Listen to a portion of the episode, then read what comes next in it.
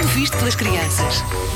São as pessoas que são de outro país e vêm a visitar o outro que eles nunca conheceram. Por exemplo, nós estamos em Portugal e há um alemão que vem cá.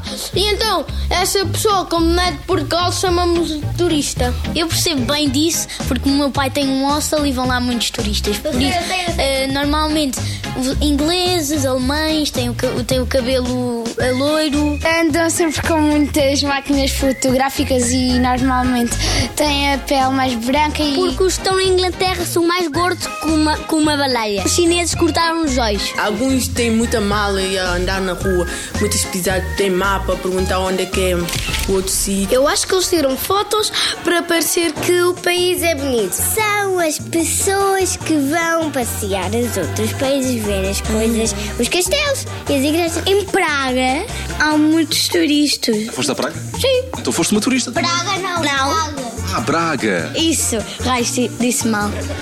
Já fui turista em Paris. Eu fui para o Algarve o- ontem. Eu também. Havia muito calor e apanhei um escaldão. Se uma pessoa fala em chinês ou em francês, assim, bonjour, monsieur, então já sabemos que é um estrangeiro. Não, é um francês.